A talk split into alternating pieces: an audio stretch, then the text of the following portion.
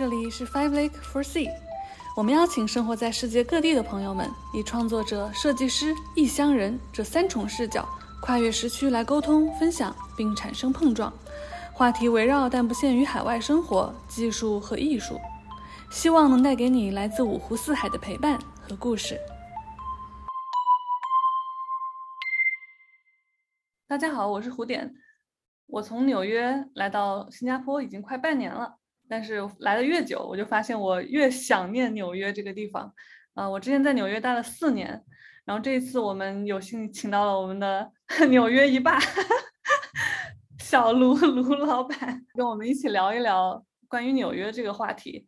然后我们还有另外两位主播也在，来大家自我介绍一下。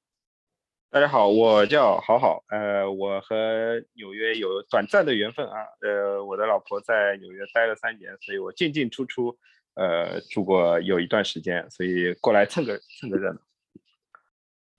嗯，嗨，大家好，我是肥皂，又跟听众朋友们见面了。然后我跟纽约没有缘分，所以今天我的职责就是来了解一下纽约，听听纽约的故事。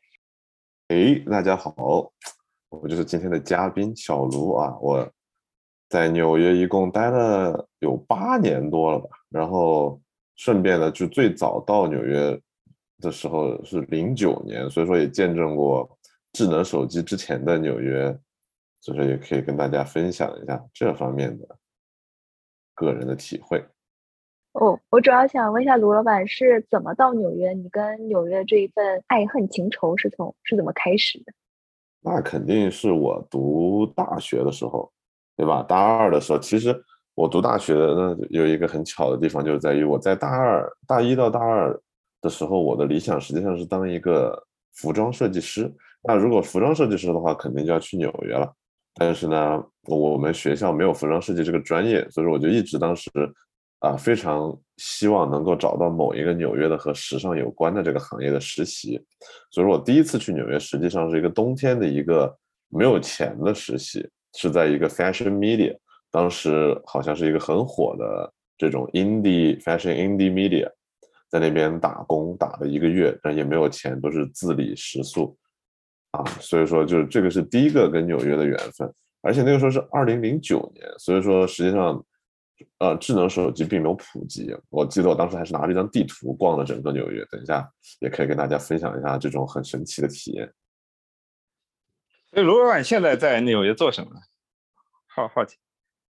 讲一讲聊聊啊。啊，我现在在纽约做设计，对吧？但是呢，不是那种很 fancy 的设计，是设计咨询，所以说。就帮，就是相当于是说说服各大客户设计特别有厉害，然后我们再卖他们钱，帮他们做设计，大概是这样子的一个职业，非常适合纽约这种特别浮夸的地方。嗯，那卢老板，你说您好像在咨询行业工作，但其实比如说像西海岸，有些城市也有挺多那些咨询公司或者是科技公司比较符合你现在在做事情。你有没有想过，就是比如说到其他的城市或去生活一下，嗯，或者到底是什么让你就选择一直留在纽约这样一个城市呢？啊，其实这个问题吧，当然有一个官方的回答，有一个私人的回答，对吧？那官方的回答呢，就是啊，我个人非常欣赏纽约的这个多样性，是吧？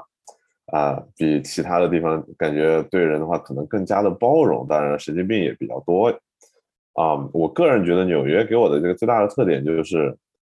贵有贵的活法，穷有穷的活法，就不像比如说像湾区，可能啊，当然没有开地图炮，但是就是比如说像湾区啊，什么西雅图这种，就是可能它的职业或者是新兴的这种大家挣钱的职业比较单一，然后可能在历史上很多的呃这种生态啊，它这种职业生态的平衡没有那么好。但在纽约的话，基本上就可以看到，比如说我挣五万年一呃五万一年，对吧？也可以生活的还可以有滋有味的。然后你挣个比如说一百万、两百万、三百万、四百万一年，你也可以花得光。所以说这个我觉得在纽约也是一个比较有趣的地方。而且我今天才查了一下做准备，就八百多种语言在纽约被使用，就是它是一个非常 diverse 的，有很多不同呃族群。而我个人其实更感兴趣的一点，事实上，这个也是有可能为什么我不太想离开的，是因为我觉得纽约同时也是它是意识形态交锋最激烈的一个地方。你可以看到有各种不同的思想的人，虽然大家都说纽约是一个非常左的一个非常自由的，就是那种自由派的一个城市，但是实际上你看到纽约的有钱人，他们很多其实很保守。但是纽约的，在纽约号称是自由派的人，可能也会被思想更激进的人所挑战。所以整个的这些，我个人觉得这些冲突是一个比较这种戏剧化的发展，是我个人留下来的一个比较大的动力。想看看大家还能作出什么妖。还真是，你在那边经历过很多的游行啊，社会运动应该也经历过不少吧？呃。我个人实际上一般是不会去经历的，但是呢，我就见到了很多，然后包括可能在这边对认识的朋友，其实有很多他们的立场啊什么的也都非常的不一样，是吧？那我们可以等会儿拆开来就分享分享。那大家对纽约最喜欢的地方有些什么呢？就我开始来之前就知道，它这里最牛的肯定就是它的大都会博物馆，然后那些艺术博物馆，MoMA。然后还有他的百老汇，就我本来也是个挺喜欢音乐的人，然后来这边我觉得算是真的是开了个眼。比如说举个例子，呃，我在纽约各种各样的街头都看到过那种不知道是卖艺还是就是纯粹表演，就在街上进行一些艺术表演的人。然后有什么在那广场上跳芭蕾舞的我见过，然后还有在地铁里的老奶奶在那儿用锯子拉奏一个曲子。就是应该也见过，然后还有很多在那个地铁站各种各样的地铁站里都有不同的什么乐队表演什么的，都都特别厉害，就是他们的水平都是很高的。包括你到周末如果去那个 Washington Square 那个地方，就超级多的现场的乐队的表演，街头的艺术，然后这些东西我觉得是都是你在其他地方很多地方是看不到的。然后就是好吃的特别多嘛，就它不仅是嗯。我们之前上次有一次聊过各个地方的这个中华美食，但是纽约它就是能吃到很正宗的中国的那个菜，而不是它那种假的 中餐，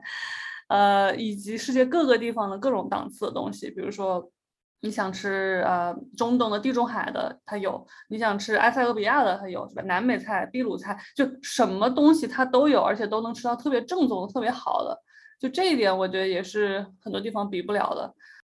嗯，对，我觉得刚刚胡点说，其实就是我的感受，因为毕竟纽约是全世界人民都知道的第一大城市，就最好的顶级城市，所以基本上能在那个城市里留下来的东西，基本上或者留下来的人都是世界顶级的，就水平都是世界顶级，食物也肯定都是好吃的，所以我就觉得我当时有幸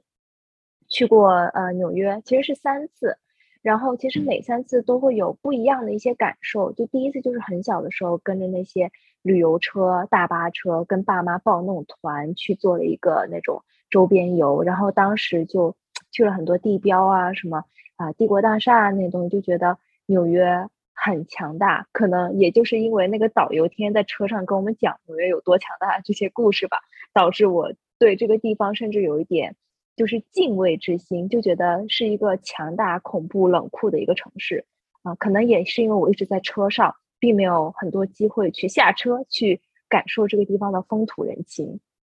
然后啊，第二次、第三次都是专门飞去纽约去找朋友玩。然后这两次的话，就是朋友也越来越多，然后跑到纽约去，然后呢就带我去很多啊纽约好吃的地方啊，好玩地方。最大和我最喜欢纽约的一个感受就是它非常像国内，我觉得它是我在美国去过这么多国家里面最像中国北上广深的一个城市，因为它有很多高楼，然后亮堂堂的。呃，而且交公共交通特别的便利，就是地铁。我的天，我在深圳最喜欢坐的就是地铁。我感觉来了纽约就感觉是游鱼得水，就天天在地铁里面穿梭的感觉。其他城市我们经常晚上就是几个朋友在，就是不知道去哪里玩，因为大部分时候都是八点多九点多就没有东西了，没有东西玩，外面都黑漆漆的。但在纽约的话，还有很多夜间活动啊，可以让我们这些夜猫子出去玩一下，什么麻将馆呐、棋牌室啊、KTV 呀。啊深夜撸串儿啊什么的，我就觉得就是生活可以过得美滋滋的，在纽约这边。哎，其实我可以插一句，我觉得肥皂还有侯队长刚才说的有一点就是纽约它 OK 它是东西有很多，但是我让我觉得其实有一个比较有特点，也是我记忆很深刻的地方，是在于它其实在戏剧方面，它不只是百老汇，而是它可以说是和伦敦西区一样，和纽约和伦敦是两个处在世界戏剧先锋的这样子的两个城市。为什么呢？因为其实我在纽约有一个，就在可能 pandemic 之前，我个人的一个爱好者，我加入了一个这种沉浸式艺术的一个交流群嘛，然后和群主也是朋友，所以经常会去，可能有一些票啊，或者是去看一些秀啊，而且这种秀一般是，就比如沉浸式的秀，或者甚至是一些实验性的或者先锋性的比较强的一些秀。那我印象最深的其实是有两次，第一次是。我当我到 Brooklyn 去参加一个 show，然后这个 show 呢，实际上它很特别，它是你会戴上一个耳机，然后这个耳机它会描述这个故事，而你需要做的是根据一个物品，它会让你走到一个地方，然后 focus 在一件物品上，然后跟着这个物品，而这个物品会被一个演员拿着，然后这个演员可能带着你在街上穿梭，那旁边都是行人，都是普通人。只有这个人，你知道他是一个演员，然后你戴着耳机，你也别人也听不到你在听什么，你就跟着他走入他的生活。然后他的这件，比如说他是一支笔，他掉了，被另外一个人捡起来，而捡的那个人肯定也是另外一个演员，就跟着另外一个演员去了解他的生活。基本上整个剧大概一个多钟头的时间，你会知道四段，就是不同的人在纽约或者来纽约在 Brooklyn 生活的这样子的一个片段。就非常的有意思，你听到的全部都是他们的心理活动，而不是他们会说的话，对吧？像这种比较先锋的，后来我才知道这个是一个法国的团队，而他们其实就是在演出的，他们好像也只有在巴黎和纽约演过，就这个戏。啊，包括像甚至我有一次去，呃，在 Brooklyn 也是 Brooklyn 的另外一家剧院看的那个 The Great Tamer，是当年夏奥运会的啊。开幕式的这个设计师他自己做了一个新的这个作品，是一个实验性的现代舞，然后包括甚至于经常在纽约，哦，我记得应该是来自纽约的舞团叫做 Pure Boss，对吧？就是做的都是那种先锋性的现代舞，包括就是我记得最早的可能很多年，大概十年前吧，很火的那个影子舞，就是有人就是用影子搭成形状，那个其实是 Pure Balls 自己他们先首创的一种艺术形式。啊，所以我觉得这种先锋性是很难被取代的。啊，我也听说过，就是那种沉浸式的那种剧院或者是表演。卢老板有没有一些推荐的？如果可以去纽约的话，一定要看的那一种 show。就是我个人其实很非常推荐一个 show，但是它已经永远的，就是停演了。就目前来说，因为就疫情的原因，叫做 Then She Fell。啊。Nancy Field，他实际上他呃就是很多人可能会去看 Sleep No More，对吧？啊，但是 Sleep No More 呢，说实话太累了，那几层楼上蹿下跳的，然后跟着几十个人来来回回跑，然后戴着面具。嗯，Then she fell，他在 Brooklyn，他是一个很 boutique 的一个 show，然后好像是应该是纽约大学还是哥伦比亚，他们就有一个那种舞蹈学院，他们自己拍的，不太记得细节了。他们的特点是在他们是在一间房子里面，整个房子都是他们的剧场。然后是《爱丽丝梦游仙境》的故事，但是和，嗯，它是更深刻的一层解读。他会把那个呃呃什么 L.K. Lewis，对吧？就是那个作者，呃的生平和这个结合起来。然后纽约有另外一个《爱丽丝梦游仙境》主题叫做 On Branch，但是那个就纯粹是吃吃喝喝，把爱丽丝重新演一遍，没有深度，对吧？这个啊，Brooklyn 这个 Nancy Field 它是非常有深度的，它一场只会让十四个人进去。而且它里面会有对话，就是演员会和你一起对话，你的对话会和他们产生一些互动。我记得当时我被 Alice 就其中有一个 Alice 拉到一个房间里面，然后他让我帮他梳头，然后我一边跟他梳头，一边跟他对话，就在讲，就好像是他在真实的生活中，他可能是一个被迫驾驭别人的一个女人，然后在他的故事里面被写成了爱丽丝，他就有两个爱丽丝。那所以说，就是像这个剧，我觉得就非常的有意思啊。然后包括有一些可能，说实话，我觉得我个人觉得比较有意思的东西，它可能不一定是长期存在。比如说，有些时候会有纽大的这种戏剧系的学生和老师他们自己策划的啊一些剧，像之前就是在一个漆黑的地方坐在那里，然后听着声音，然后他会给你吃东西，就是一种就是不用眼睛的一个戏剧体验，就这个也是比较新奇的。对，然后还有就是，当然，Sleep No More、On Branch 这种，还有很多的其实其他的沉浸式的，包括沉浸式剧本杀，啊，对吧？在呃 Lower East Side 好像那边他们会有这样子一些组织，所以我觉得这个东西就是到时候看，赶上哪场就看哪场，一般都还挺值得看。哎，我对那个吃东西的很感兴趣，我想继续了解一下，你吃了什么呀？他们是什么样的体验啊？他就会。给你大概十二个不同的 experience，它会有好像是有十哎是十二道菜还是八道菜我忘了，但它其实并不是菜，它就是一个小杯子里面的一些小的东西，它可能会就是通过你听到的声音，比如说你听到的是大海，你听到的是海上的一个故事，它其实更像是一段一段的诗，然后配这些背景的音乐，然后它会给你一些吃的，就比如说你吃了一半橘子，而它讲的是一个关于橘子的现代诗。对，但是你其实没有吃到的时候，你并不知道是啥，你就只能一口这样子灌进去，然后才发现是什么东西。嗯，因为它放在一个很窄的小杯子里面，你自己应该也不好摸。哎，这个挺有趣的，就是很早之前就听说那个艺术，它就很多是在探索一些边界嘛，就它这个感觉就是希望不仅是有视觉，有听觉。他还加入了这个味觉的东西在里面，探索这一块的边界和其他感觉的融合。没错，挺先锋的，确实。对，我记得那边我们。你说了很多纽大的，我我们之前我住在离哥大比较近嘛，哥大那边其实哥大的呃戏剧，哥大的 这个艺术学院也是很厉害的，然后而且哥大旁边还有一个曼哈顿音乐学院，所以当时我就就订阅了这两个学校的他的那个艺术学院的很多那个 newsletter，然后我经常就会收到邀请，就是我们去曼哈顿音乐学院那边有很多免费的演出可以听，然后后来疫情了以后，他们也会做很多就是线上的直播，哥大也会有戏剧学院在我们那个。附近就有一个很大的艺术馆，然后他在那边里面有一些展览啊，然后有一些表演。就之前我还去看过一场他们演的，就觉得学生演的和那个专业演的确实是很不一样。但是学生演的你能感觉到他们那种努力、那种真诚，就是一种很不一样的体验。对，这个其实就是说一句可能偏题的，其实我觉得戏剧这个东西，我可能也是为什么我对纽约比较感兴趣的原因。因为我本科的时候其实就和戏剧是有一些联系吧，算是一个相当是那种戏剧爱好者，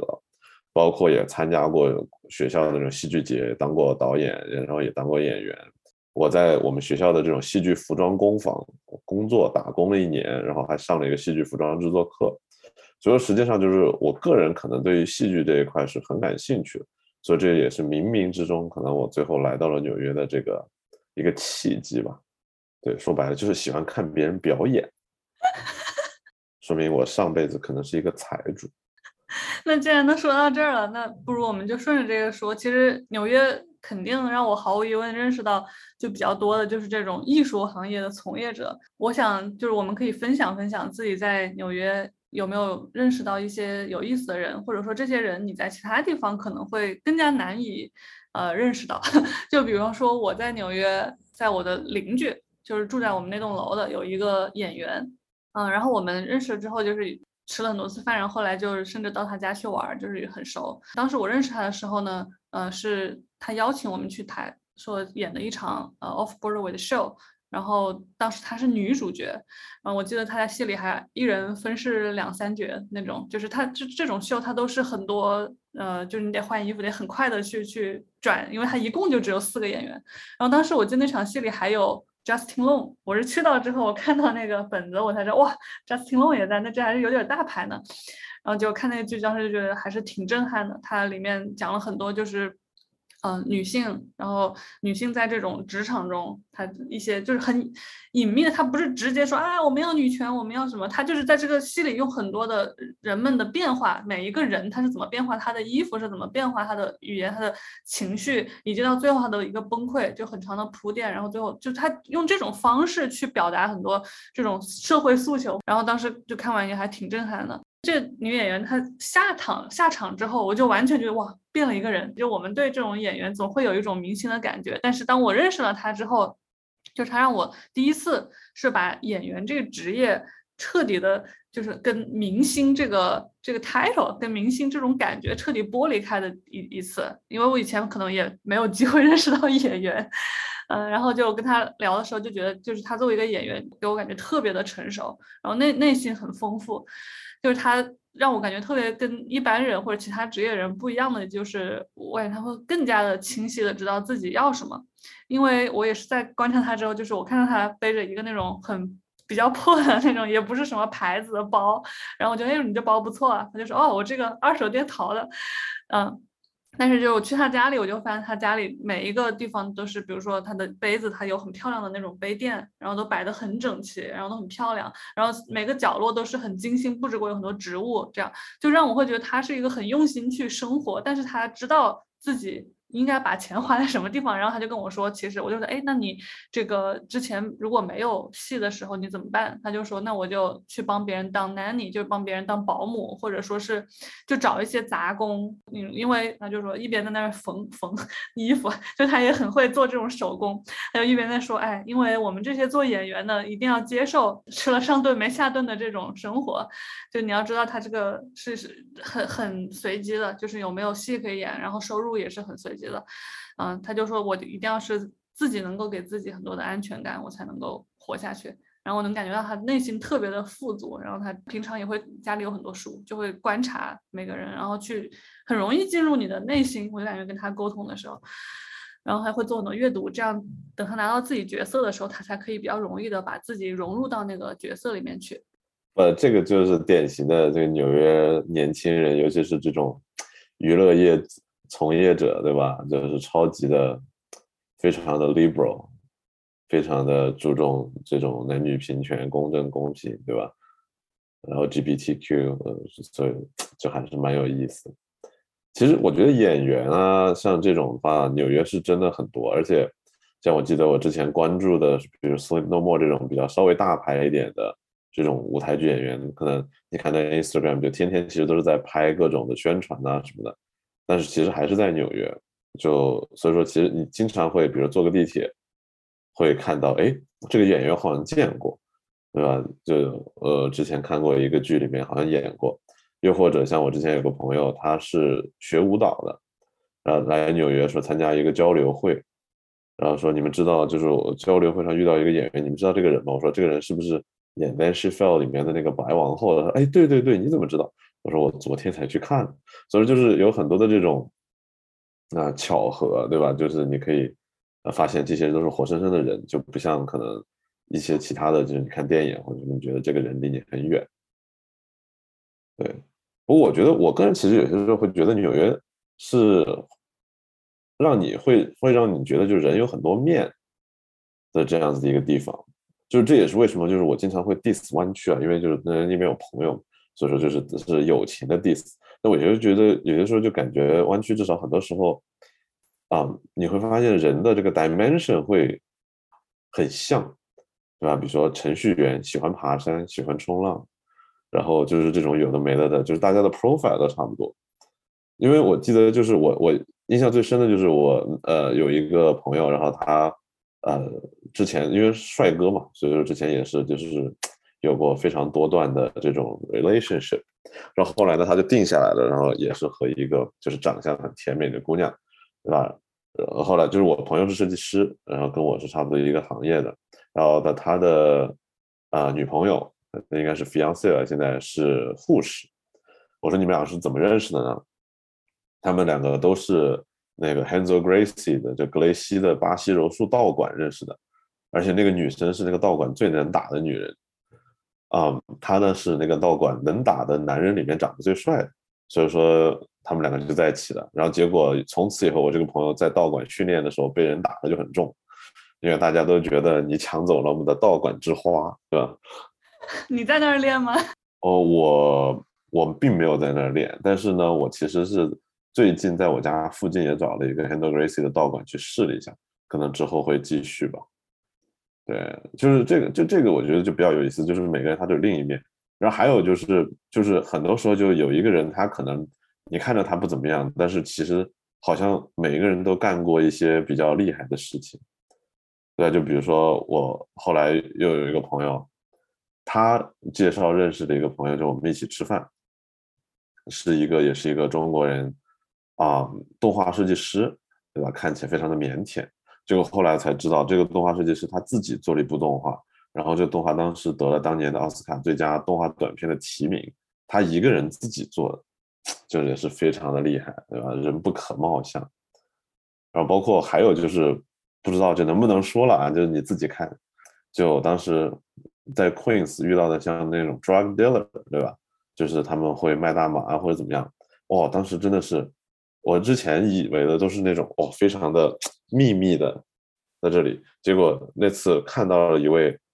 骑着自行车，然后拿一个箱子说这个是我们的 local business，我们自主研发的不同的产品，please support us，this is all LGBTQ。你就会发现，就是好像每一件事情到了这种社区里面，它都会多了非常多层的 low label，就好像大家都会非常的知道怎么去做 storytelling，怎么去讲故事。就记得当时我走在那个纽约路上的时候，好多就是亮亮的车，然后我男朋友跟 跟我讲说那是大麻车，然后我都惊了，我说哇，这么明目张胆的吗？就感觉这个城市很不一般呢。毕竟已经合法化了嘛。所以说现在到处都是也是很正常。嗯，那刚才卢老板说了，就是人有很多面，就特别在纽约，感觉你见到了一个平平无奇的人，然后你再去了解他，你会发现他有一些很很让人震惊的或者是惊喜的一些面。那我想知道，就是对于这个城市呢，这个纽约有没有一些事情或者它的某一些面是一般人来讲是不知道的？对我其实觉得就是有一点我想提一下，可能就是，呃，大家可能会知道一些就是纽约比较有名的什么哈森亚的啊。我其实个人非常推的，呃，有有那么一些比较特殊的地方。第一个是比较有趣的，第二个是比较严肃的。比较有趣的是，大家都知道 Harlem 就是当年黑人文化复兴、文艺复兴的这种发源地，对吧？那哈勒姆大概在。呃，曼哈顿一百一十街以上左右，就是当年的可能之前号称是很乱的黑人区，但实际上现在已经变得非常的繁荣了。因为毕竟纽约就这么大，对吧？要扩张，要建这种不同的啊，可能这种新的区的话，Harlem 早就已经不是原来的那个样子了。实际上，Harlem 现在是一个非常潮的地方，就可能是在 Lower East Side 啊这些地方火过之后的一个。比较火的，啊，一个区域吧，因为我记得当时就大量的这种新派的菜馆呢，或者是啊，尤其是赶上了非洲美食的这个文艺复兴的这个潮流啊，我记得前几年其实非洲的这个就是啊，呃，克里奥，呃，克里奥的风格对吧？Creole 就是那种混合风格，啊，是非常流行的，包括 Soul Food。就是从 Louisiana 那边，因为他们寻根的话，其实你是可以从美国南部寻回非洲啊的这样子一个风格，对吧？包括什么埃塞俄比亚菜、刚果菜，我记得之前吃的感觉就像我们的这种羊肉泡饭那种感觉，还有各种各样的从新奥尔良啊、南部路易斯安那过来的这种 soul food 和 comfort food 的餐厅，Harlem 都是啊非常的非常的火的一个地方，对，然后。一个比较严肃的点呢，就是我其实最近我跟朋友一直在聊的，就是纽约其实啊，大家知道 gentrification 吗？嗯，这个这个概念。对我们聊到那个 Austin 也有聊到这个问题。对，其实纽约是 gentrification 的一个就交锋很激烈的一个地方。对，因为实际上我个人觉得纽约它在某些层面上它是完成了一部分的 gentrification 把。穷人可能赶到了，像我们之前说的，可能乱的地方是在 Brooklyn，乱的地方是在怎么说呢？就是 Harlem，就是 Upper Upper Side Upper Manhattan。但实际上，很多人会说，哦，纽约是一个全球的大城市，但是纽约有 locals 吗？肯定有。纽纽约的 locals 其实很多的时候是在 Staten Island，对吧？因为他们可能只有在那边是纯纽约的 locals，在 Deep Queens，在比如说 Deep Bronx 这些地方是更 local 一点的。你可以听到纽约的著名的这种纽约口音，对吧？I kid you not，就是这种说话就是 coffee，呃，口音非常重的这种啊纽约口音。但是你在岛上也好，在可能 LIC，对吧？在 Brooklyn downtown Dum 呃 Dumbo 这些地方，你是肯定听不到这种，因为大家都被赶出去了。那最近其实最就是闹得最厉害的，就二零一九年，就是 AOC 对吧？Alexandria 啊，Alexandra，Alexis Cortez，他啊为代表，他当时应该是一四年还是一几年，还是一六年，他是成功就选到了，就是呃纽约这个选区的这个代表，在众议院里面是有一个席位。然后他作为这个民主党的代表，他实际上他是一个非常进步的，他是可能是更激进一点的这种呃呃社会进步主义的这样子的一个代表。所以说当时 Amazon 这么大一个体量的公司想要在 Long Island City 这里建他们的第二号总部，这个行为虽然是受到了美纽约州长 Cuomo 和市长 b l i z z o 的大力支持。对吧？而且还给他提供了减免费呃税费用，但是因为 AOC 他啊为代表的这些激进的这个民主党非常强烈的反对，然后说呃可能对于 Amazon 进行了一些妖魔化的这样子的一些污蔑，对吧？说他们是这种血汗工厂。嗯嗯嗯。而讽刺的是，Amazon 它是纯蓝的一个企业，它是民主党的 sponsor 里面可能是最大的几个之一。所以你说这个是大水冲了龙王庙吗？也不是，是因为其实说白了还是理念不合。就是 AOC 他们担心的是 Amazon 的这个 headquarter 在这边建了以后，它的 gentrification gentrification 的这个 process 加快。本来 LIC 那边是有大量的这种美国的中产，各行各业的中产，如果 headquarter two 来了，可能会涌进全国的。来自全国的大量的高薪程序员，把那个整个的地方的这个地价全部炒起来，那当地的群众肯定是不答应的，因为有多少的当地的这种美国群众是能够去这个 Amazon 的 building 里面去争他的 head count 的，对吧？这个是他们的，当然，他们的说法。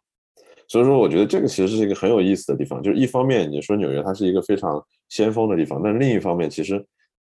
在纽约，这种各种意识形态的交锋是非常的激烈的。你可以时时刻刻的都可以看到，就是因为不同的事情而产生的这些，就是大家对于这个意识形态的讨论，这个事情到底是对不对？而且大部分的时候是没有正确答案。嗯，说到这个意识交锋，我想到一个最让我印象比较深刻也比较震惊的一个小提琴的表演。然后当时的乐团是以色列交响乐团。啊，然后当时我一路上过去的时候，坐地铁的时候就已经看到很多盛装出席的帅哥美女们，就准备去听音乐会。结果到了门口，哇，乱糟糟的。然后我才发现，就是居然有很多这个在游行，就是在反抗站到门口，就是应该是就巴勒斯坦或者是就是想跟他们跟以色列有有有对立关系的人，就在那门口。他们知道是以色列交响乐团，就在那儿那个抗议，然后就是就是做做这些事情。然后在我看来，就是就很不可思议，因为我觉得如果是发生在其他地方，可能就是不会允许这种事情发生，我就不会让他在这儿抗议。就如果我我有点权利，我可能就让警察把他们轰走了。但是他就让他在那儿，就就他就是他的权利，就是他有权利在那儿举牌子，在那反抗，在那叫。就是这么个情况，然后当时我觉得还挺神奇，因为你看到很多人就盛装出席，穿着那个晚礼服啥的进去，然后另外一边是那种像难民一样的人举着牌子在那抗议，就都发生在一个地方。但其实胡队长你要知道，其他地方不会发生这个的原因，是因为你再也找不出另一个地方，除了巴勒斯坦和以色列以外，有那么多的巴勒斯坦和以色列人了，啊，对吧？对，就是纽约的这种以色列和以色列裔的这种犹太人非常的多。因为当年就是犹太人从就逃难的时候，其实大部分是从 Ellis Island 到纽约定居的，所以说其实纽约的这种犹太文化是非常的丰富的，包括纽约的这个犹太博物馆，对吧？然后啊，你在大大小小的地方，你都可以看到犹太人开的这种各种的 deli，啊，包括像实际上你想想纽约知名的食物，两种知名的食物。一个是 bagel，bagel 其实就是犹太人的无酵面包，对吧？是也源自于他们的一个食物。然后还有就是 pastrami，烟熏牛肉，这个也是纽约一绝，对吧？这个也是大量基本上是从是从犹太的这种食物制作方式过来的。然后包括像纽纽约有很多这种 kosher 的这样子的一些就是产品和 kosher 卖 kosher 的这些店，kosher 其实也是犹太人的一种说法，就是节食，就是因为呃他们的这种洁净的食物嘛，就是没有叫，然后好像没有血，所以说就是纽约是一个犹太文化很重的一个地方，然后犹太文化又和以色列文化就是同同根同源嘛，而且同时纽约又有很多的巴勒斯坦人，因为巴勒斯坦人和印度人就是来美国找工作的话。要么就是东岸，要么是西岸，所以说它才会，我我个人认为，所以它它才会形成这种这么神奇的情况。当然，我觉得这一点在美国，因为有它的集会自由嘛，所以你会可以看得到挺多呃文化上的冲突啊之类。比如说，我当时在奥斯汀也看到，就比如说我们公司门口就会呃有人来抗议啊，就觉得啊你这个公司文化不好啊之类的。然后，嗯，我去去那个呃使馆区，就会看到各国使馆门口都有跟那个各国政府不对付的人在那边抗议、安营扎寨。然后从国内的呃国人的角度上来看，就是一个非常新鲜的事情，各种不和谐的事情陈列在你眼前，形成一部非常和谐的 交响乐嘛，可以这么说。对，哎，我听说，嗯，纽约还有一种很强的工会文化，说有公司，我不知道是指特定行业还是怎么样，就会，呃，有大老鼠放在公司门口啊之类的嘲讽，这样。对，工会这个东西在纽约是一个非常有趣的点，因为纽约其实你要说是全球的这一个这种资本中心，对吧？它你是可以这么理解，资本资本中心之一。同时，纽约应该也是美国可能工会力量最强的几个地方之一了。那工会给不了解的朋友简单的介绍一下，就是工人们，也就是大家如果学过马克思的《资本论》都知道是吧？就是有资本家他拥有生产资料，那工人他拥有自己的生产能力，但他没有生产资料，所以说工人要为资本家工作，帮他处理生产资料，而他挣的呢就是资本家发给他的工资。那理论上来说，如果资本家要互相竞争的话可以一直压低工人的工资。对工人，因为工人没有生产资料，没有这种资本，所以说他们没有办法钱生钱，他们只能依靠。那工人怎么办呢？他们就组织了工会，对吧？大家团结在一起，我们大家都不干了。就是如果基本的权益达不到，我们大家都都不干活，就可以罢工。那资本家没有人帮他生产，他也没有办法。所以这个就是工会的由来。那我个人其实跟纽约的工会是有接触的，因为我们之前做项目，啊，就是做设计师，我们会 serve 一些公司，然后他们可能下面的这种工人就全部都是工会的，我们是和工会打过交道的，而而且因为我可能全国都做过项目，所以说其实在不同的地方你可以感觉到工会的有些地方工会很强力，有些地方工会很弱。我记得我们当时服务的一个客户，他的他们的这个工会受到工会的影响就很强。我们当时设计了一款新的这种就是数字产品给他们的工人用，应该是很好用的，帮他们减轻负担。然后我们就到他们的这些 site 去跟他们说，这个是我们的一个新产品。哇，你就发现他们就是工会会有一个职位，就是工会的投资、工会代表。他们本身也是工人，但是同时也是工会代表。这个时候就会有个工会代表人冲出来，对我们指着我们大骂：“不要把你们这些资本家的破这种 technology 给我们。” We prefer the old way，然后就各种开始吼我们，啊，开始骂，骂的特别难听。骂完了以后，他出去了，然后我们也出去了。他跟我们笑呵呵的聊天，说：“哦，刚才那些都是工作，因为我们要，就是我们要至少要让你们难做，我们才能谈条件，对吧？”所以说你会发现，就是资本家和工人的斗争还是在持续的，并不是像我们觉得的是可能已经过去了的事。而纽约这种这个资本的中心，竟然也是这个文化最强的这个地方之一，我觉得让我有一种非常神奇的感觉。哎，卢老板，那你说就是呃，你工作的时候也会接触到呃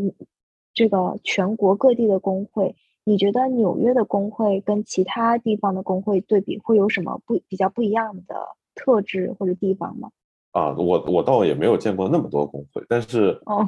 但是我个人的理解是，其实这个工会力量甚至是要看区，就比如说纽约，它五个区，它每一个区的工会力量好像都不太一样。比如说 Brooklyn，他们的工会力量就很强，像岛上的话，工会力量就比较弱一点。所以说，这个其实我觉得是千变万化吧。根据那个区域来说，它会呃，它可能甚至都不是某一个城市或者呃，因为它的这种工会的立法，它注册的可能是那一个区域，它这个区的一些 bill，它的 council 是怎么通过的，是他们所可以去影响。对我对工会有一点点了了解哈，这个因为我自己是在动画行业，所以是在洛杉矶有工会。就像卢老板说的，工会整体来说是相对来说是他们虽然是叫呃国际联盟，但其实针对的服务的呃工人或者客户啊之类的都是比较地域性的。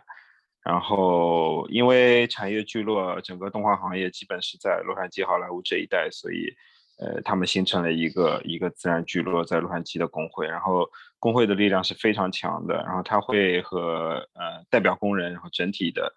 呃跟跟公司谈条件啊之类的，然后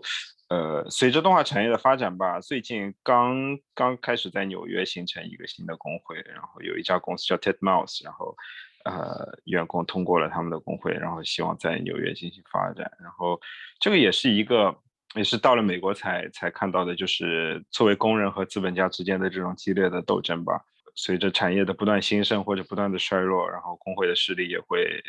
为由之产生变化。其实，其实你说到这个，你说到工会，还有一个很有意思的故事，就是啊，纽约之前的那个市场呃市长 Bloomberg 布隆伯格，对吧？很很成功的生意人，他之前其实为了打击纽约的这个 Yellow Cab。就是黄色的出租车工会，实际上他也是就是当年 Uber 和 Lyft 的这种最早的投资人之一，就是因为他希望通过这个去打击一下纽约的这种车霸、路霸的现象。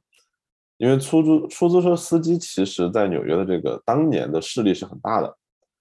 啊，对吧？就是要求小费，或者是啊，就是不停，就跟呃，如果在北京的朋友就可以理解了，对吧？就是一问去哪儿呀，不走。就是这种非常气焰非常的嚣张，而且这样子的话，其实对于纽约就全球呃全世界性的这种大城市的这个形象肯定也不太好。所以说，Bloomberg 其实他当时做了很多事情，包括他在纽约外，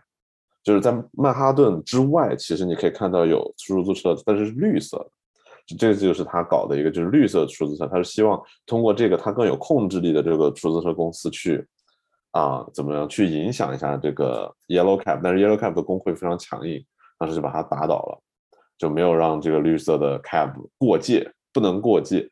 也不能上岛。那最后他就还呃投入很多的这种打车的软件，比如 Uber 啊，比如说 Lyft。但是纽约其实独有的打车软件也很多，比如说 Via 啊，什么 Juno 啊，这些虽然都已经死掉了，但是这个也是就是当年这个软件就只能在纽约打车，非常的有趣。对对对，那你是打 Uber、Lyft 多还是打那个黄色出租车多？啊，我就没有打过黄，我基本上除了从机场回家以外，就不会打黄色黄色的出租车。嗯，为什么呢？虽然他们也与时俱进，有一个叫做 Curb 的软件，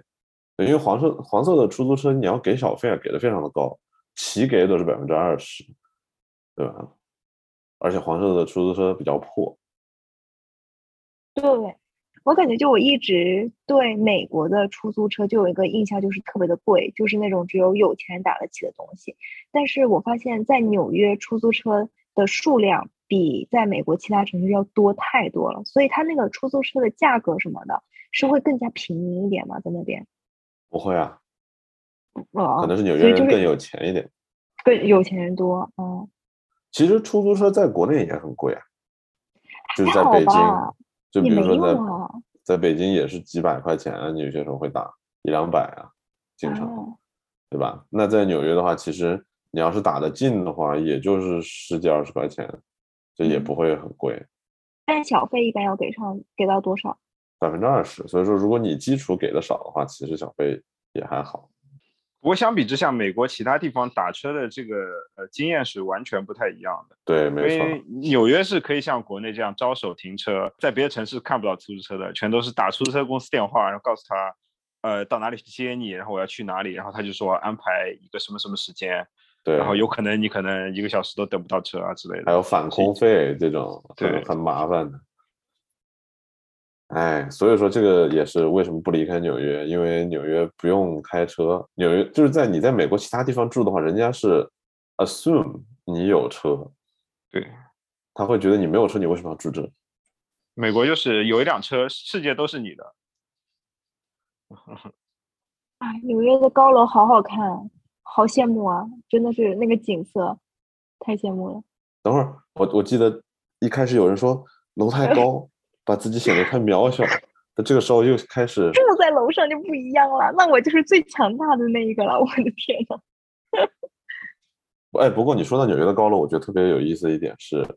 啊，纽约有一个景点，它的特点就是它有一个瞭望台很高，然后你可以走上去。嗯，但是你新修的会发现那个吗？嗯对，新修的。它下面是玻璃的，但是我发现几乎没有纽约人去，我就没去过。为什么呢？因为谁？因为谁没几个朋友住在曼哈顿的高楼呢？你上去他们的这个天台，二十九、三十、五十多层，对吧？八十五层什么的，你上去看就好了呀，何必花钱去看那玩意儿？我觉得这个就是一个很有趣的地方，就谁没有几个住高楼的朋友？或者在在高楼上班呢？对，没错，对，其实高楼没那么舒服。我跟你说，那个我之前上班是在三四十层嘛，大概开始觉得哇多炫酷啊，对吧？这么高，然后看到整个风景。直到有一天巨大的风，然后你就整个听到所有的房间的那个玻璃发出那种塑料嘎嘣脆，感觉要崩溃的声音，就你能感觉到楼在摇，能感觉到楼在摇，而且你能听到那个。楼的声音就是那个那个东西被变形的声音，就是他们说这个设计就是故意设计成这样，让它摇，他把这个风力给它给它就疏散出去，让它摇的，就是它设计的时候不会塌，肯定不会塌。但是你在那个里面的时候，你在很高的楼里上班，你真的是能听见那个嘎吱声，然后就会有点害怕。嗯，哎，胡队长，你是在哪里的楼呢？我当时是在那个 Times Square 旁边，就五十街那个很高哦的一栋、那栋楼。那这个其实还好。我们公司现在在 World Trade Center Three，然后是在五十六、五十九到六十四层。哦，那离海边更近。对，所以说它基本上就是每次下暴雪就直接怼到那个窗户上面，因为我们是就离海边的第一栋楼，非常的刺激。对，不过这个其实都不是最刺激的，最刺激的是我前段时间去我一个朋友家玩，然后他就说你要不要上我们楼上的这个 rooftop 看一下？那我个人理解的这种住宅楼的 rooftop，就比如说像我们我现在住的这层楼，呃，这栋楼虽然有四十多层，但是它 rooftop 是在九层，对吧？我见过破天了，最高的 rooftop 是三十楼，因为再高的话，这个风就太大了，你根本就上面就坐不了人。然后我就去了他们家的 rooftop，八十五楼，然后整个那个 rooftop 有一个巨大的那种玻璃，外面是这样子封住的，所以说没有风，但是我还是觉得很吓人，我觉得我会被吹下去。然后我发现他们的那个桌子全部都是这种生铁的桌子，特别重，就焊在地上，那个椅子挪都挪不动，我觉得真的是醉了，就估计也是怕被吹走。哎，有一个刚刚你们在说什么，就是公司地方的时候，我就发现一个特别有趣的现象，但是只有纽约有，也是我当时去纽约才发现，就是纽约人他们从来他们叫路都是以数字来叫的。我在美国任何一个地方都没有这样子的经历过，除非那条路就叫这条路，所以我就想说，这这个是为什么呀？你们知道吗？你说数字吧，是因为纽约的街数是非常简单的。纽约的街数从大概八街，就是七八街开始就清晰起来了。也就是说，纽约的横着是从比如说一街、二街、三街，当然可能一街的南边还有一堆就是最古老的那些街道，但是一般现在比较现代的地方，从一街、二街、三一直到可能二百三十二百三十多街，对吧？它是数字，然后竖着就是几大道，它从一大道、二大道、三大道，对吧？四大道就是 Park，它一般是一、二、三，然后是 Park、Madison、Park、Madison 第五大道，America 就第六大道，七八九十一直到十二，它也是竖着的。就是所以说你在说的时候，你其实说你在哪一条街和哪一个大道的这个夹角处，是一个非常精确的定位。就是基本上你在纽约待了很久的人应该都会知道。然后当然可能就是下面的部分，最南边的部分比较复杂，因为最南边的部分涉及到了就是 Alphabet City，就是数字母城，是因为那一个区域它是在一大道还要往东边，所以说它那边就是 A B C D E F G，就是它是这样子算。所以说为什么纽约有一个啊、经久不衰的舞台剧布偶剧叫做 Avenue Q，就是对他们就开的这个玩笑，就是它那个 Avenue 是 Avenue Q，就是在非常非常东边，特别穷的一个地方，对吧？因为 Alphabet City 越往这边，其实就是越就是 technical 的。是因为没有 L 是没有 Q 大道吧？就是它是不存在的，在纽约。是，对啊，是没有 Q 大道，不肯肯定不存在。纽约那个能有多少在这？没有多少，好像就到 G，我记得好像就完了。对，然后但是纽约的最下面这一圈实际上是很混乱的，它没有一二三四五。就是从 Wall Street 那边，因为它是最早的，就是他们大家定居的地方，所以说可能还没有一个规划。甚至于我记得好像在七八十年代的时候，四十二街就是现在的台时代广场，哦，可能不是四呃七八十年代，可能它更早，就是呃四十二街，也就是时代广场的地方，实际上是纽约的边缘，就是呃最男盗女娼的一个地方。大家可以看一下，有一个美剧叫做《堕落街传奇》，就是讲的这一段时代的故事。就那个地方都是妓院呐，什么那种赌场啊之类，私家的这种黑黑黑赌场。呃，哦，我想到就是，当然这个已经是完全不相干的一个话题了。像最近，呃，纽约新造了一幢公寓楼，特别有名，叫 Billionaires Row 嘛，就是特别一个瘦长。巨高无比的呃呃楼，然后当然这在北上广深可能挺常见了，在美国还是挺不常见的，就是公寓楼一幢卖到呃几千万美金吧，然后然后就在纽约就感觉是一个相对来说比较有话题性的呃一一一个楼，因为它呃又瘦又长，然后就特别特别的高。不，我觉得在哪儿都不常见，没见过那么瘦的，因为它我我之前的工位。往外一看就是那栋楼，我是看着它修起来的，就看着它修完，然后就太瘦了，它那栋楼。然后我听了原因就是说，为什么纽约有很多这种巨瘦但是很高的楼呢？是因为纽约它有限制，就是它有有规定，就为了保持它那个天际线的平坦，就不能你不能修太高。它的那个规定就是说，你你这块地你只能修这么多层，比如说我们就假设一下，你就一百平方米，你只能修。二十层，比如说这种，然后他就有的开发商，他为了能够就是修高楼，他怎么办？他就把周围几块地都买过来，然后他在那把它都用在那一个地方，然后他就可以在那上面叠加，然后就可以修得很高，但是他就修得很细，就是相当于一个很奇怪的方法去突破他们当地的一些限制。对，这个在美国叫呃 zoning order 还是 zoning law 之类的。就是呃挺有意思的，就是他们每一个小区啊，比如说像曼哈顿啊，他们会规定，就比如说像房子，呃能建多少层，然后能不能建呃公寓啊什么的。就比如说像呃湾区有很多房地方，就是房价特别贵的一个原因，就是它大部分区都不不能建公寓楼，只能建大大豪宅。所以所以就是当人开始往里涌入的时候，你就是要么卖大豪宅，要么就是 homeless。对，就是非常悲惨的一件事情。纽约就是很有意思，你可以买别的那些矮房子的没有用掉的那些楼层，然后把它全部攒在一起，然后就建成了这一件这一幢特别有意思的。对，这些其实就是有钱人呐，所以叫 billionaires a billionaires row 嘛。这没办法，我其实印象最深的是我之前就是。受邀去我们公司的某一个大领导，某个 senior partner 的家，就他们当时是找我们公司的设计师，然后还有一些就是大佬，然后在他们家聚会，我们就当时就在思考，这么一个公司大佬的家到底是个什么样子。然后后来我们查了一下，他的那个房子好像是在二零零八年买的，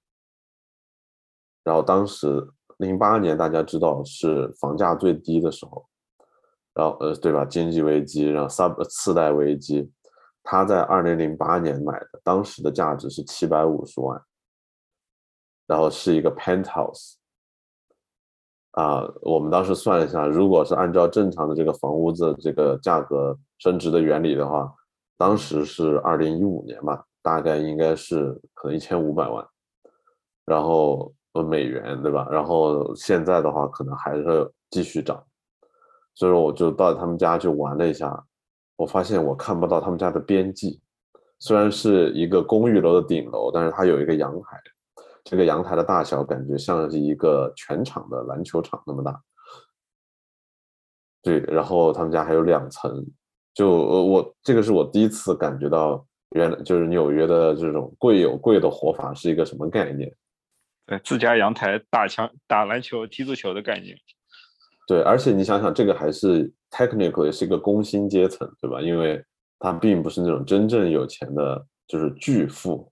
听说巨富都上北边外城外头去买那种别墅了，就那种乡村度假屋。不不不不不，巨富都有，巨富都有，就是曼哈顿有一个楼顶的豪宅，然后那个 Westchester 可能在那个 New Money 那边会有一个自己的修的一个大的这种，可能都不是别墅了，是一个像度假村儿城堡一样，是一个 mansion，对吧？这个大厦。对，哎，其实这个就有一点比较有趣的，就是纽约虽然它不是直接纽约，但是它实际上是 Westchester，就是纽约的北部，到罗德岛那边那个地方有一个地方叫 Newport，不是那个 Newport，是不是 Jersey 的 Newport，而是纽约上面的 Newport。这个实际上就是美国的这个 Old Money，就最老的那批，就是他们会在那里啊、建房子，就包括比如说著名的，哎，那个好像已经快到罗德岛了，反正就是那一片，呃，著名的范德堡家族，对吧？就是美纽约的这个 Vanderbilt 铁路大亨，还有什么钢铁大亨，呃，钢铁大亨可能住匹兹堡啊，但是这个不一定，卡耐基是住匹兹堡，但是其他的这些做生意的，比如说巧克力大亨什么的，都是会在那里。然后有一个著名的文学作品，就是叫做《The Great Gatsby》，嗯其实写的就是那里，就是那个盖茨比他当时卖私酒不是，哎，剧透了，就是卖四九，他不是就是挣钱了以后，他其实也是在 Newport，就在那个那个地方买的房子，所以说那个电影也是在那拍的。对，那块地方叫 Cape Cod，然后就是我去那边玩，对我就各种各样的豪宅。Vanderbilt 就是那幢叫 Breaker，哦，The 呃 Breaker，然后厉害，对，然后是临海的一幢大楼，在美国那时候还没有呃普及啊、抽水马桶和自来水的时候，他们家就有自己的抽水马桶和自来水，然后有中央空调，对，对，非常的屌，特别厉害。嗯，就整整一层，就他们最顶层的整整一层都是给女佣和那个男管家的卧室。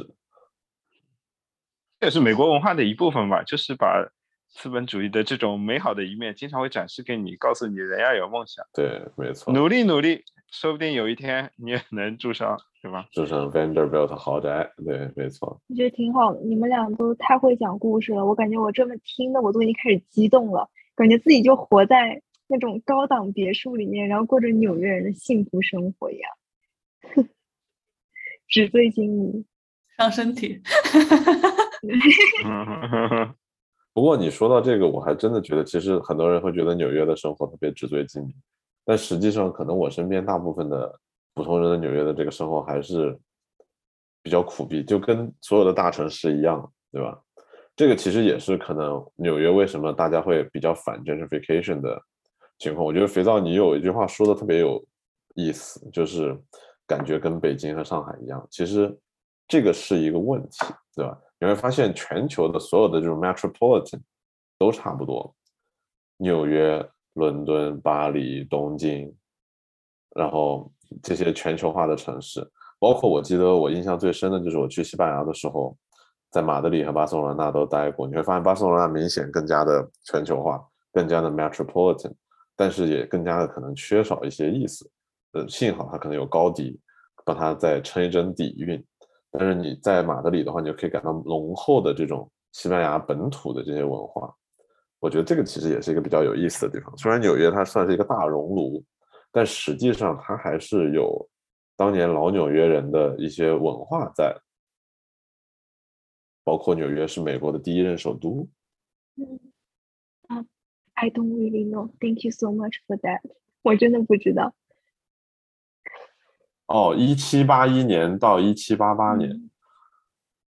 说起这个历史，就是美国，就是纽约，它其实是一个，就是在美国相对来说历史比较悠久的城市。我就想到当时我去纽约时候，第一次听说有个叫做 Speak Easy Bar 的一个东西，然后我朋友第一次跟我说，你一定要去 Speak Easy，然后我说好，然后我到了纽约以后，我问我朋友什么店叫 Speak Easy，我要去。然后他后来才告诉我说啊，Speak Easy 其实是一种就是 bar，它是一种统称，然后是就是很神秘的一种 bar。卢啊，卢老板，你有去过吗？啊，那肯定还是有去过的，因为到处都是。其实，其实我觉得 Speak Easy Bar，它因为它的是当时因为呃，这个和我们刚才说到的 Great Gatsby 也是有关系的，对吧？就是当时啊，二零年禁酒令颁发的时候，啊，这些 Speak Easy Bar 实际上是贩私酒的地方。然后所谓的 Speak Easy 就是在一般是在地下室。然后你进门的时候可能要说一些暗语，对吧？别人才会让你进去，免得被警察突袭。啊，所以说像在纽约有很多比较有特色的 speakeasy 吧。我个人其实，呃，说实话我不怎么喝酒，但是呢，我倒是去过几个，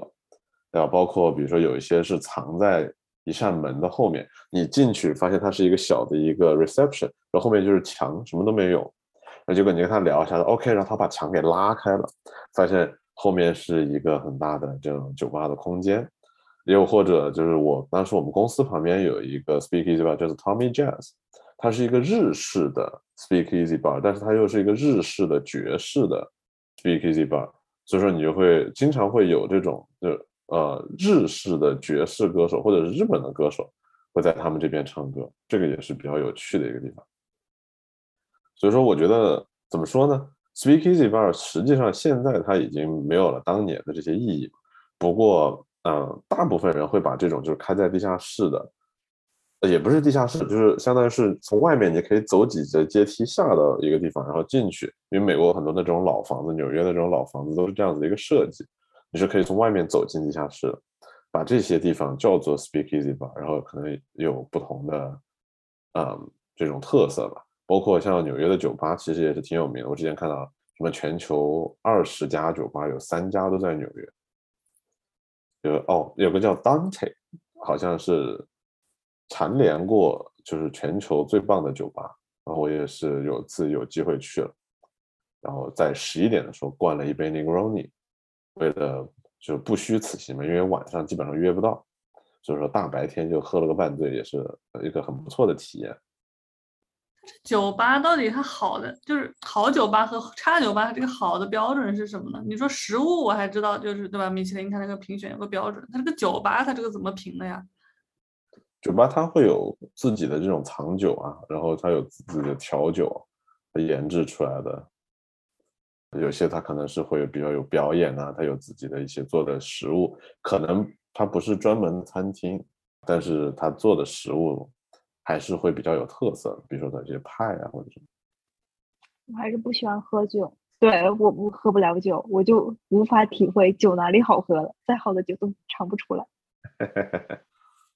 嗯。哎，我也是不太喝酒的人，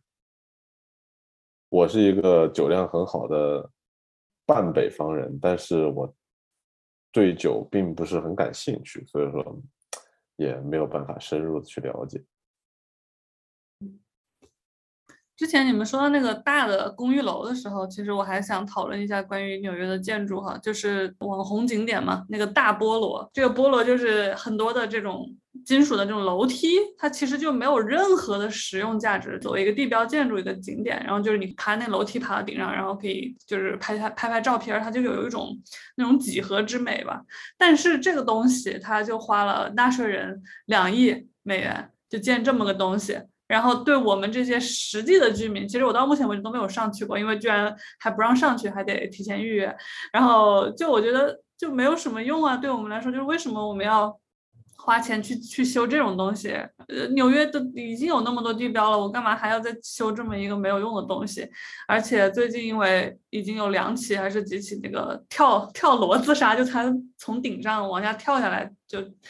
这种事件发生，导致这个地方说不定还要呃，现在是暂时好像关闭，然后说之后有可能会要永久关闭，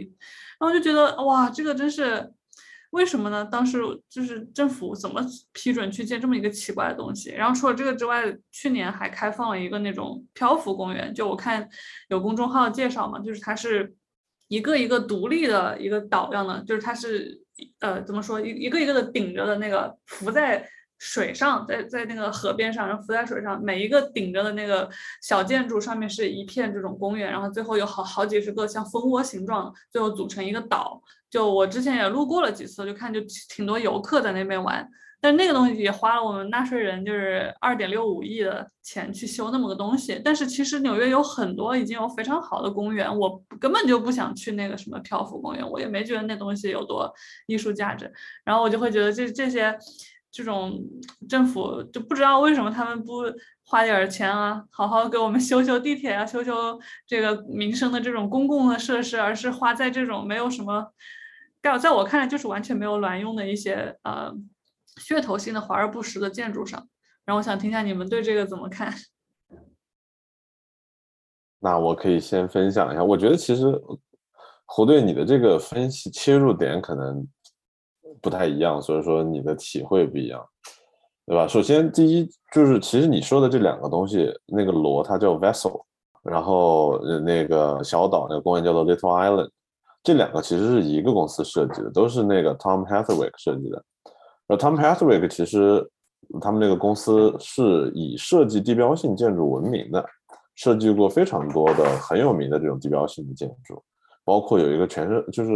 啊，之前我忘了是在哪里，欧洲吧，应该是一个全部都是刺的这样子一个建筑，也是他们设计的，而且当年他们是被那个 Cooper Hewitt Smithson 的那个设计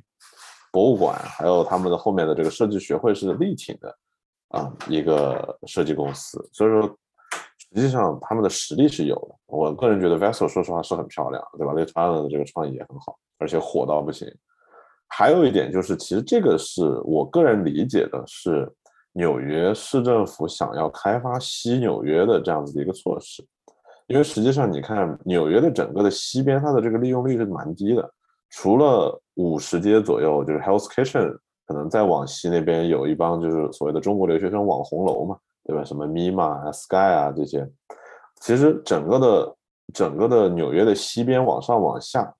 有大量的空间是可以做文章的，而且这整个的一个系列，实际上我是感觉是纽约想要政府是想要利用这个西边把纽约打造出的个性，就比如说呃，之前纽约最有个性的地方是什么？是 High Line Park，对吧？它就是在西边。然后 High Line Park 其实你一直走的话，现在最上面就可以走到 Hudson Yard，就是我们现在说的就是拥有 Vessel，然后再往西边走也是二十多街左右，那边应该哎，Little Island 是在十七还是二十？是 Chelsea 再往西边走，所以说你看它相当于是建了这几个东西，是把整个纽约西边的这个布局补全了，是吧？所以它就营造了很多的呃这种社区和一些景点。啊，这样子的话，可能会对那边的经济啊，对大家的这种住宿啊，也是更有吸引力，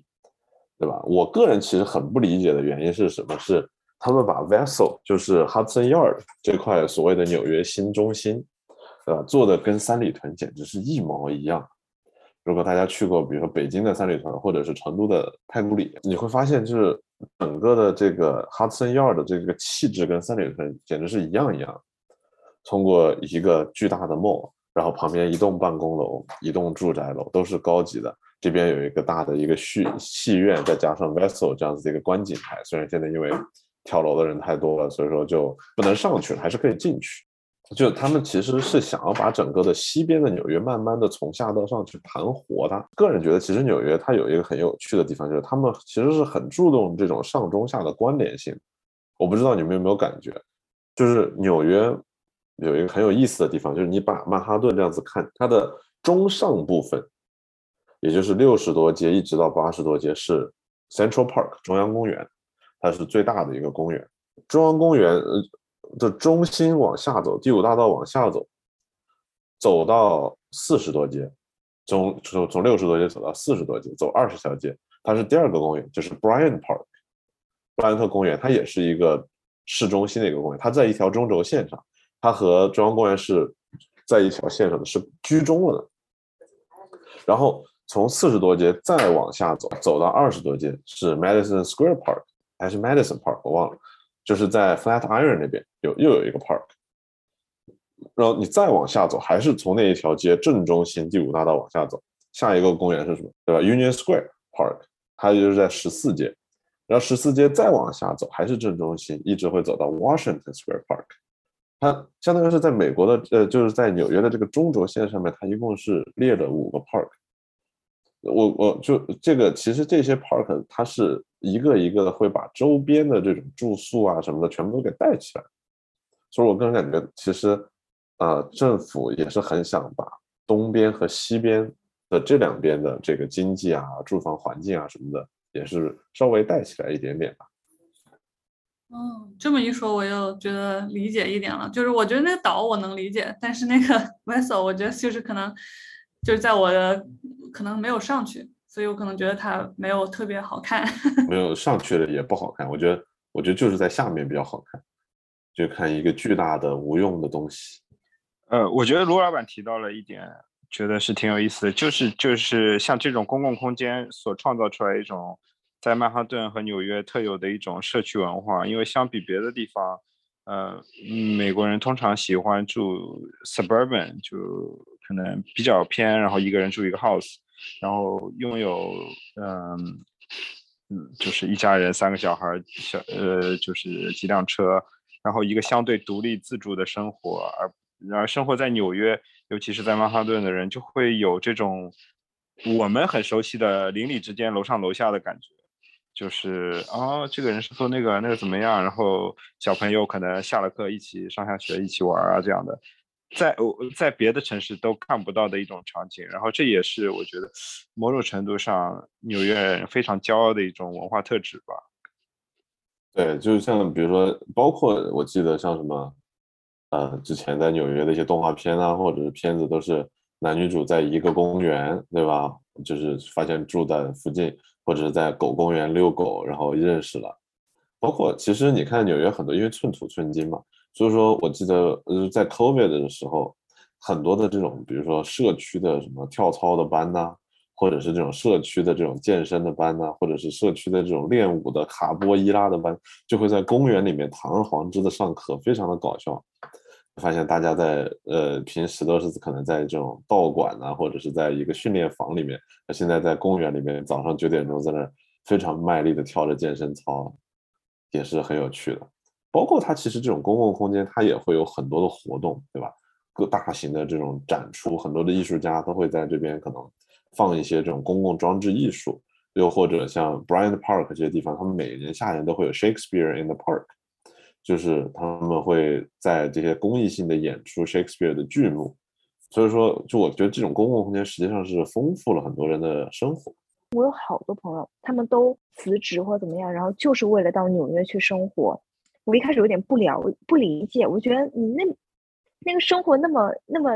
紧张有压力，这个城市有什么好的？现在感觉听完以后，就越来越能够感受到这个城市的魅力了。当疫情来的时候，当时真的是对纽约造成了毁灭性的打击。那段时间，我们群有个群，就有人很勇敢的，就是在疫情比较厉害的时候，他还敢去那个，就我们以前办公室楼下那个街，然后拍了一些照片。然后有人加了一个那个黑白滤镜，再加了几只那种大蜘蛛、大大鹅、大魔鬼 放在上面，然后我们就感觉哦，一片末日景象。就当时可能疫情最严重的那几个月，对，不过现在已经好多了。呃，现在其实纽约大概恢复了可能一半多的这种工作吧，然后但是也有很多大家喜闻乐见的，可能之前就喜欢的老店呐，或者是一些东西还是没有完全的恢复。其实我在纽约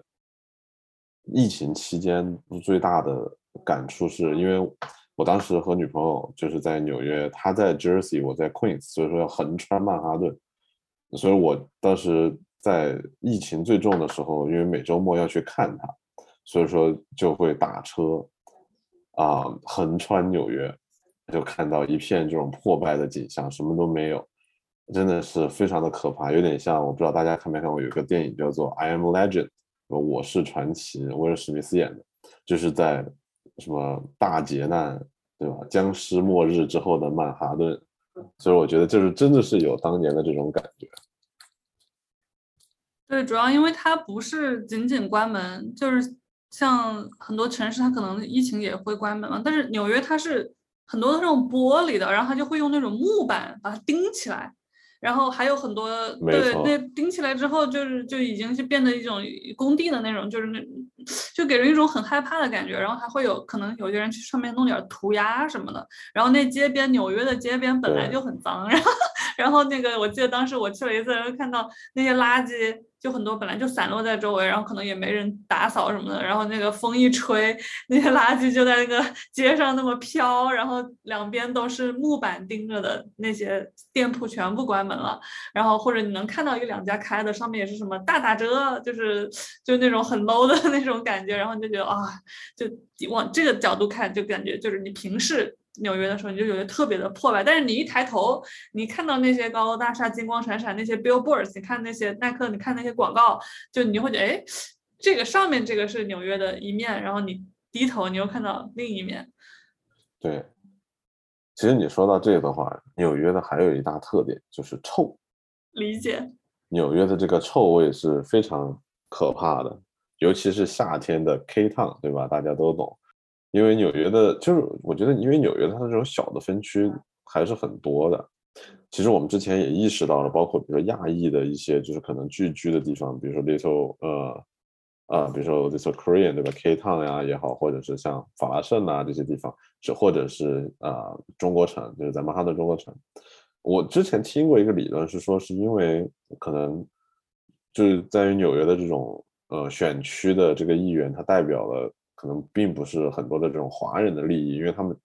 也不太需要华人的这个选票，所以说在拨款进行市政拨款修路啊，或者的时候，其实有一些这些可能政治上面不发生的群体的居住的地方是啊，会比较就是 low priority，对吧？所以说你会发现为什么很多的这种华人区啊，或者是韩国人区的这些路特别烂，就是因为可能他们拨款修路的时候并没有往那边去考虑。它那个臭，你说的是哪种臭？臭就是下水道的臭，还有就是一些垃圾淤在街角，尤其是如果是街是破的话，它有很多破损，就会积很多的呃积水啊，然后积的这种垃圾，哇，真的是绝了！还有什么纽约的大老鼠？老鼠天天见。纽约地铁的那种什么小臂那么长的大老鼠，对吧？这个也是很常见。对，这也是我对纽约的第一印象吧。我对纽约认识有一个逐渐、逐渐发展和认识的一个过程吧。因为我念书是在佛罗里达，然后佛罗里达是我第一个到的地方。呃，不说什么气候宜人啊，怎么怎么话，佛罗里达有个特点就是整个地方特别平，呃，路宽车少，都是大房子，然后有一种到处都是热带度假区的感觉。然后第一次到纽约就震惊了，就感觉哎，怎么？回到了八十年代的中国，呃，塑料袋乱飘，然后，然后特别恍惚，就是走到了一家中国超市，放着 Coco 李玟的歌，好心情，然后我就觉得，嗯，穿越了。对，这个这个事情确实是，怎么说呢？就像我经常和我的朋友说，就有些比如说认识这边认识的朋友，可能。来你美国以后就住在纽约，然后也呃可能在纽约的读了书，然后就留在了纽约工作。这时候我就会告诉他，你根本就不了解真正的美国是什么样子，对吧？因为纽约并不是真正的美国，它可能是最不美国的一个地方。我记得我最早我在明尼苏达住过，对吧？在芝加哥也待过，在洛杉矶、在匹兹堡，在这些地方都住过。你会发现，其实真正可能最代表美国的是这种中西部的这种中产生活。对吧？或者是德州的这种中产的生活，而东西两岸的话，可能下图会更加像美国一点，可能奥斯汀会更加像美国，它比较先锋，但是它它比较就是 liberal，但是它还是比较像美国啊，甚至于比如加州、洛杉矶这些地方是也是很美国的一个呃这种设置，对吧？这种资本主义对社会穷人的压迫，呃，因为不想让穷人。进入他们的这个豪宅的区域，所以说不修地铁，就这种这种鬼事情，也就只有在洛杉矶会发生，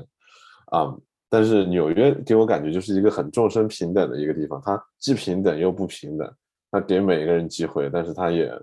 呃，怎么说呢？就是会让你活着，但是也会让你看到差距，就非常的有意思。说起地铁，我就觉得这是我今天。最想问你的一个问题，嗯，就像你刚刚说，洛杉矶他们不建地铁是怕穷人涌入富人区什么的，然后造成混乱。你说你不能理解，那卢老板怎么看待？就是最近一段时间经常发生那种地铁伤人事件呢？哎，这个就是问到点子上了，因为我之前做过一个纽约地铁的项目，就 MTA 的一个项目。其实就通过这个，其实你可以了解到他们的苦衷，并不是说他们不愿意去做。而是说他们现在只能做到维护，为什么呢？因为纽约有没有好地铁？有，比如说 Q 线就是好地铁，非常的新。比如说 Second Avenue F 线，他们这边都是很新的。还有那个像北京一样的那种啊玻璃门啊，这些新站都有。但是老站的话呢，他们就只能维持。为什么呢？因为纽约的地铁不能停。基本上你会发现，纽约的任何的一段地铁停超过超过一周，当地的这个出行就会非常的有问题。这个就是纽约地铁它没有办法停的一个原因。它就是 they can't afford it，除非是没有必要。之前他们算过，如果他们要把整个地铁翻修一遍，它大概是需要三到四个月。其实这个时间，我说实话，我觉得还是比较公平，因为你要翻修地铁，你要改信号灯。呃，就是你说的这个地铁杀人事件，其实都不是什么，就是这个是个案，啊，对吧？然后包括像可能地铁脏乱差，这是个案。最可怕的是什么？最怕可怕的是纽约的地铁的这个信号信号的这个系统非常的老旧，可能就有一百年的历史了。基本上现在纽约地铁，呃，我之前看过一个报道，就是说他们都不知道地铁在哪里，因为他们的这个信号的这个系统太老了。他们可能就只知道这边地铁出站了，这边还没有进站，地铁可能在中间，但是他们现在是没有办法 track。对，这就是他们的信号系统的这个老年。你想想看，这个地铁就丢了，如果它永远没有到这边，那怎么办？对吧？这一车人就不见了。所以说，啊，你会发现，其实纽约现在他们能做的是什么？比如说周末改线，对吧？因为周末大家可能不出门，我主人住 Queen 经常遇到周末改线。什么叫改线呢？就是他们可能会利用周末的这两天时间进行一些维修，但是你想想看，星期五晚上开始改，我 set up，我 set up 可能六个小时、七个小时，然后中间可能有个两天的时间去，可能都不到两天，可能一天的时间二十四个小时修，然后我还要留下八个小时、七个小时，我要拆吧，因为星期一就要开始重新运营了，所以说他们其实一次也就只能修个二十多个小时，他们的工时的这个效率非常的低。呃，就是它，是它的这种利用率很低。其实，如果你真的是让它，就是比如说我 set up 以后，我工作个一周，我再把它拆了，它可能会非常的好。但是没有办法，因为一到周一，成千上万的人需要上班，对吧？纽约现在住了八百多万人，呃，也就是说需要上班，需要坐地铁，尤其是那些所谓中低收入的人群，他们住得远，他们一定是要坐地铁才能。到可能城中的其他们上班的地方，他们没有其他的办法，也公交车没有那么大的运力，啊，所以说这这个其实就是纽约地铁的一个最大的问题。但是这几年他们也开始大量的进行改善，比如说增加这种信号系统、换车厢，啊，但是对于就是它本身的这个隧道的修缮的话，我只知道唯一的一个现在被强制修理的的是啊 L 线连接。啊，Manhattan 和 Brooklyn 为什么要修呢？是因为当年的那个 Hurricane Sandy 啊，这个 Sandy 的飓风其实是把 L 线的水下的部分是给吹的，就是受伤了。所以说他们其实一直是有漏水的问题，但是又坚持运营了这么多年，发现真的是撑不住了，会有危险才停运，然后要整体的修缮，就是因为没有办法，没有就是没有办法承受。当没有地铁的时候，那些人应该怎么办？这样子停下来，可能只有有一天人类发明了那种空中，呃，公共交通以及就是广泛运用以后，地铁才能被重修。对，不过其实现在大家也在想办法，就包括比如说远程办公啊，或者怎么样，也是给了他们一些新的想法吧。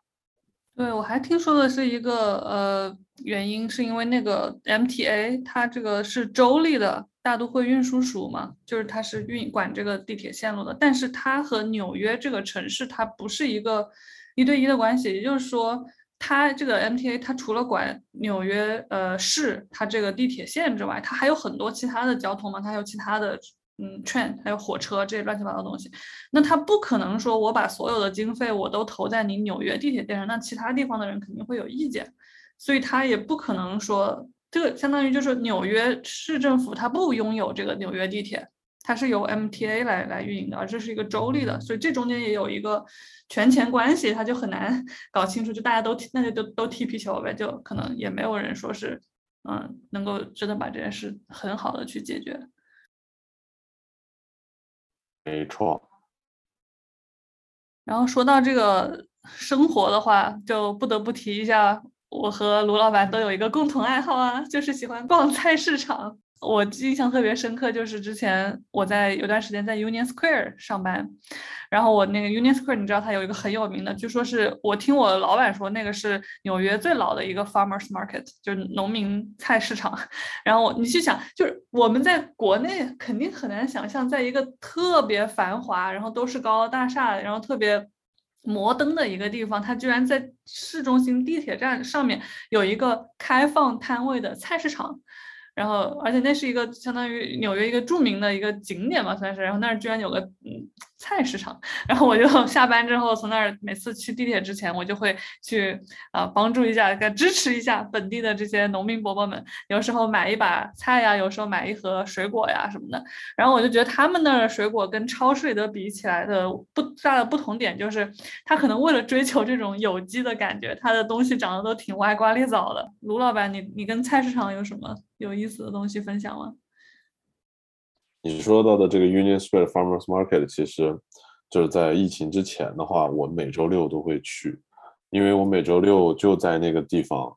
附近练拳，然后下课以后就刚好会经过 Farmers Market 去我健身房洗澡，然后这个时候呢，我就会在 Farmers Market 例行公事的买他们那边的这个有机土豆片。呃，就那个土豆片是一绝啊，就是用他们那种小颗土豆炸出来的，特别好吃。但是呢，我非常同意你的说法，胡队长，我觉得它整个的 farmers market 给人的最大的卖点就是难吃。我感觉在他们那边买的所有的东西都是属于那种味道非常的过分。买一个香肠，哇，酸的要死。然后买一些蔬菜呢，感觉也是歪瓜裂枣的，也没有什么水分，但是可能就啊看起来比较 organic，对吧？然后。那做的那些肉啊什么的，那但是肉味是比较浓。这个 farmers market 其实啊，其实很多地方都有啊，就就是 Union Square 的话，可能是最大的一个。而且你会发现，其实他们有些地方，他们甚至有连锁店，就是一个 farm，他们会在几个不同的这个 farmers market 出现。对，所以说这个比较有意思。但是你说的真正是菜菜市场的话，其实我觉得纽约这边的就是各种各样的超市是非常多的。就主题超市，比如说像我之前住 Queens 的话，我旁边有三家中国超市，基本上你在国内能买到的，这边都能买到什么自热火锅什么的，但是国内一出这边就有了，还有什么莲花清瘟的这种各种药，就在这边也都买得到，在超市里面，基本上想买什么就能买什么，而且我当时因为住的是可能是离就是 Chinatown 比较近，它是华人的一个社区。但是我是住在一个分隔线上，我往南边就是华人社区，我往北边就是阿根廷和这种 Hispanic 社区，在那边你会发现就是墨西哥超市卖的都是墨西哥人喜欢吃的什么仙人掌啊，然后那个 mole 啊，会有他们自己做的 mole，然后自己做的 tamale 就包好了就可以去买，就非常的有意思。你会发现就每一个社区他们都有自己的这种超市，包括比如说像 Little Italy，你比较著名的 Italy 是吧？呃，也是。什么样子的这种有的没的东西都有，然后还有就是在上东，以及就是可能啊，Lower East Side 吧，应该是差不多这些地方会有很多那种犹太人的 deli 和犹太人的超市，那就会买卖很多非常好吃的，比如说犹太呃犹太风格的这个香蕉面包布丁，对吧？呃，banana bread pudding 巨好吃，然后还有各种的 kosher meat。因为大家都知道，一般来说，在美国买肉是不放血的嘛，啊，所以说很多留学生在这边煮肉就会觉得，哎，这个腥啊，然后骚啊，不知道怎么办好呀，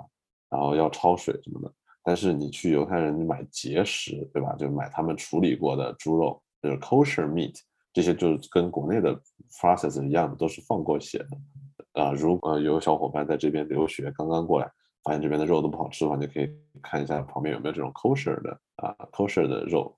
也是非常好用。反正就是给我感觉，就是你想买什么样子的东西，其实你有可能都有可以找到一个这种的专门店，类似的超市或者 deli 可以买得到。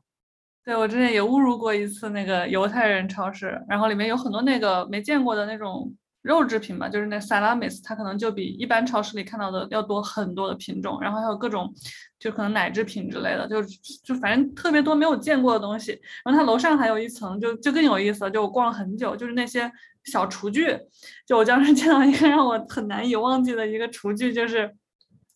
一个番茄。一个洋葱和一个辣椒形状的小塑料盒子，然后它用来干嘛的呢？就是洋葱形状的就用来放洋葱，没有吃完的洋葱你就你就放到里面；西红柿形状的就放西红柿。然后想哇，这个生活真是细到极致啊，真是太有趣了。行补行，对吧？这个很厉害。呃，其实你说到这个有趣的市场，我之前还有一个很有意思的经历，就是我之前住的的。在 Manhattan，呃，不是在 Queens 住的那地方旁边就是阿根廷社区，就他们有很多阿根廷烤肉店。